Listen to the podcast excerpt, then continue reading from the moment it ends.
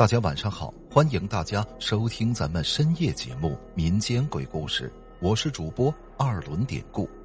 今天咱们要讲的这个故事名字就叫《镜子里的老爷》。这个事儿是跟我玩的相当好的一个同学给我讲的，他说遇见这个事儿，弄得他真的挺害怕的。咱们呢就称我这个同学叫小安吧。事情呢，讲的是他跟他的一个哥们儿的事情。他哥们儿跟小安关系也不错，我们呢就称呼他哥们儿叫小波吧。话说那天，小波啊跟对象吵架了，而且呢自己也遇见点事儿，所以呢趁着那天家里没有人，哎，挺清静的，就把小安叫了过去。俩人呢在家里就合开了，然后就是聊天呗。一直聊到了很晚很晚。当时他们俩在厅里聊到最后，连灯都没开。俩人之前呢，把自己最近遇到的不顺利的事儿都说了一通，说的时间长了，俩人也有点说累了。再加上酒劲儿上点头，哎，这会儿呢，他们就陷入了短暂的沉默，也是想歇会儿吧。这个时候，小波就说。你坐着啊，我去个厕所。说罢，他起身就走进了厕所里，同时也打开了厕所的灯。灯一打开，这会儿呢，厅里也亮了许多。此时，在厅里的小安，这时候他下意识的看了看墙上的挂钟，时间呢已经接近两点了。然后，小安冲厕所嘟囔了一句：“我靠啊！”咱俩都聊到两点了，可是呢，小安说完了这句，厕所里的小波没搭话，然后小安又大声说了一遍：“哎，你干嘛呢？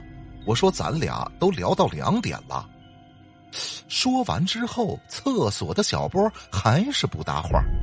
这个时候，小安挺纳闷的，他寻思：小波怎么突然不说话了呢？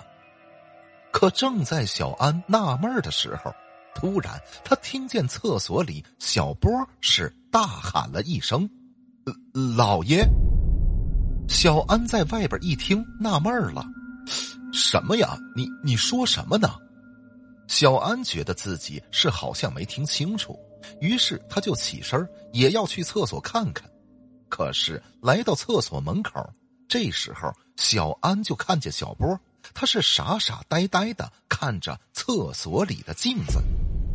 见此状况，小安一头雾水的问道：“小波，你刚才自己说什么呢？”听见小安的声音，此时小波神情一下子恢复了过来。之后，他战战兢兢的说：“我我刚才透过镜子看见我姥爷了。”小安一听这个。你喝多了吧？你姥爷当然在你姥爷家里，怎么会在这儿呢？小波抬起头，惊恐的看着小安说：“呃，不不不，问题不是我姥爷在哪儿，主要是我姥爷呀，他前一段时间刚刚去世啊。”一听这话，小安酒醒了大半然后他感觉自己的后背是明显感到一股凉意呀。小安瞪着眼睛说：“小波，别胡说八道的，你你喝多了吧？”小波忙说：“没有没有，千真万确呀！我刚才开始以为自己是看错了，镜子里呢能看见卧室，我一开始还以为是你去卧室了，然后一听你说话，我才发现你刚才还在厅里。之后我再仔细往镜子里一看，那那当真是我姥爷。”一听这话，小安吓得赶紧回头看，一边看还一边说：“不是吧？那你姥爷现在走了没有？”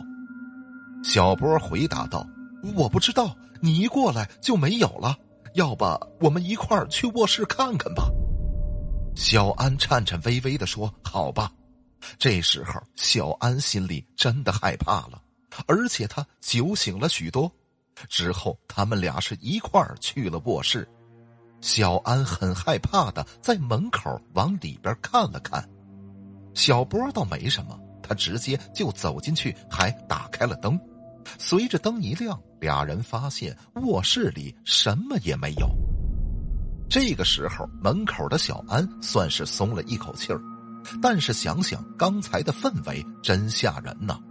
小波这个时候说：“呃，没事儿，我姥爷人挺好的，估计是想我了，来看看我吧。”小安一听，也频频点头的附和着说：“呃，是是，你姥爷可能就是想你了吧。”之后，小波说：“你困不困？要不咱睡吧。”可小安这个时候心里还是害怕呀。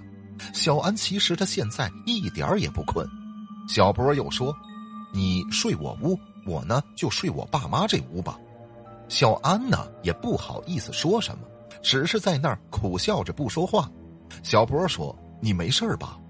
你害怕吗？真的没事儿。我姥爷呀人挺好的，你不用害怕。”小安一听，忙说：“呃，没事没事你就甭管我了。”就这样说完之后，俩人也就各自去睡了。小安后来说：“其实他当时啊，特别特别害怕，但是自己又不好意思认怂，只好硬着头皮去睡的。躺下之后，小安哪能睡着啊？只听一会儿的功夫，小波那边呢就打起了呼噜，但是小安毕竟也累呀。”晚上一开始他是睡不着，后来他还是迷迷糊糊的睡着了。可是也就在他刚迷糊一会儿，这时候小安就被一阵说话的声音给惊醒了。此时小安隔着门，他似乎听见小波在内屋说话。一开始小安以为是小波喊自己，小安呢还回了一句：“你你说什么呢？什么事儿啊？” 但是小波似乎听不见，他还在那屋不停的说着。这时候小安反应过来了，小波弄不好啊是在说梦话呢。想到此，小安就又躺下了。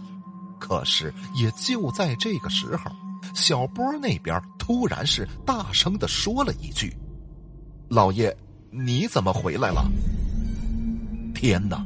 这话可把这头的小安那是吓了一大跳，小安就感觉自己的汗毛一下子都立了起来。当时他这叫一个害怕呀，心那都提到了嗓子眼儿。小安现在再也待不住了，他很大声的喊了一句：“小波，你刚才说什么呢？”这一嗓子还真把那屋的小波呢给喊醒了。小波说。你怎么了？喊什么？什么事儿啊？小安回答道：“你刚才是跟我说话，还是自己说梦话呢？”小波说什么呀？我刚才睡着觉呢，没跟你说话。你快睡吧。说完，小波貌似又接着睡了。可这个时候，小安还是害怕呀。他怎么可能睡着呢？之后，小安就这样在恐惧之中度过了这漫长的一夜。第二天到了早晨，天一亮，小安就跑到小波的屋子，告诉小波说：“啊，昨天晚上你说梦话的时候，你喊你姥爷了，我靠，吓死我了！”小波一听：“啊，是吗？对不起呀，吓着你了。其实没事儿，我跟你说了，我姥爷呀是好人，不会害咱们的。”就如此，又说了几句，小波呢倒是很轻松的。他轻描淡写的就把这个事儿给说过去了。小安事后给我讲的时候，他说他当时真的很恐惧呀，说这主要不是自己的家人，你看人家小波就没什么事儿，也不害怕。反正小安说自己那次啊，是当真体会了一次什么才叫真正的害怕呀。